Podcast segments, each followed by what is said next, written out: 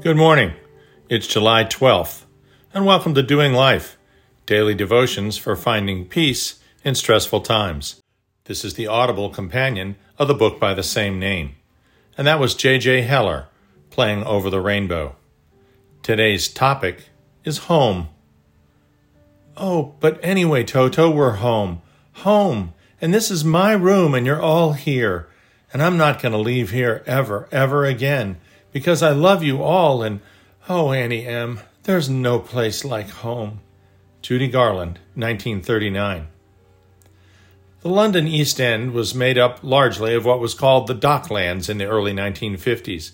It was an incredibly poor district dedicated to hundreds of six story tenements that were teeming with life in very close quarters. Almost all the men worked 15 hour shifts at the docks in some capacity or other, and the women raised the babies that never seemed to stop coming prior to the advent of birth control. The tenements were constructed in squares, with a center courtyard and balconies running completely around the interior on every floor. The flats themselves consisted of three rooms, usually dividing off each other.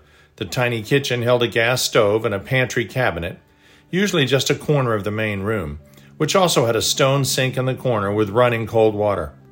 There were two bedrooms, often for a couple with six to ten children. Flush toilets were just being installed in the first part of the decade. Situated next to the stone sink in the main room due to the plumbing. The lack of privacy was considered insignificant compared to the convenience of not carrying a chamber pot downstairs to empty in the courtyards, or tramping down the stairs in the dark to negotiate your way to a lavatory shed which up to 500 people might have shared. Living was close the courtyards, the center of social life, but the balconies full of running children, hanging laundry, and gossiping neighbors. Washing machines were unknown to the poor, and tumble dryers had yet to be invented. The vast majority of the populace had never been out of East London. In fact, most lived their entire lives within a few blocks of where they were born.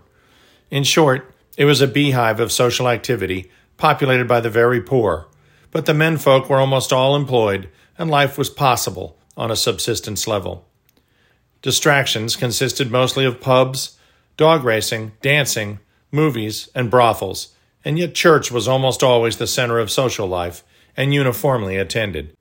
Oddly, there was a strict morality within the social structure of the docklands, with divorce unheard of, unwed mothers a distinct rarity, the streets safe at night, and for the most part, violence confined to the domestic variety. In the late 50s and early 60s, the tenements, though a huge improvement in the early 20th century, became an embarrassment to the City of London. Slum clearance began in earnest, and families would receive a government notice that their home was being demolished in a few weeks, and they were being rehoused to a flat several miles away with a proper bathroom and central heating. The process devastated the community. In the words of Jennifer Worth, who described the East End in detail in her fabulous memoir, Call the Midwife, what good is a flat with a bathroom if you never see your grandchildren again? Slum clearance completely shattered the extended family, which had always lived within easy walking distance of each other. The elderly often died in the transition, completely unable to adapt to a radically different way of life. Every facet of life, from the pub to the church to your neighborhood grocers, were now often extremely difficult to access, or for some, impossible. There is a lesson here, and I think it might be as simple as home is where the heart is. It didn't matter that the conditions were objectively awful in London's East End in the 50s. What mattered to people was that it was home, and with the unconditional love of family, one can be happy in any circumstance. Our Kenyan boy, Jacob, whom we have supported through World Vision for 15 years now, comes to mind. He is always beaming in his photos, accompanied by his beaming parents, despite the impoverishment of the village you can see in the background. The world can be an awful place indeed, with wars, pestilence, and ethnic hatreds, as we are still seeing today. But Christians understand that we are visitors here. Our forever home is with our Lord, and it is in His kingdom. He loved us first, and we abide in Him. Our brothers and sisters in Christ love each other through His power. Adopted into God's own family, we can be content. We can be happy in any place on earth, and we can call it home, even if temporarily, as long as the ones we love are there with us. The physical structure could be poor, but the structural integrity of our home lies in the heart turned toward our Savior. The rains came down, the streams rose, and the winds blew and beat against the house, yet it did not fall, because it had a foundation on the rock. Matthew 7:25.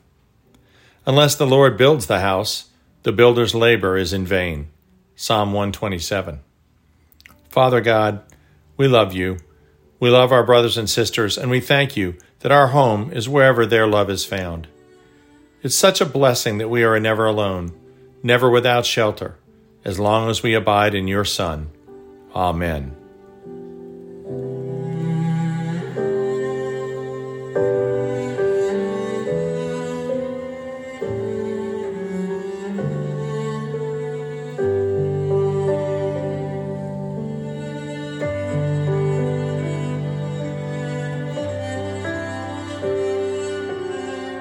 We'll see you tomorrow.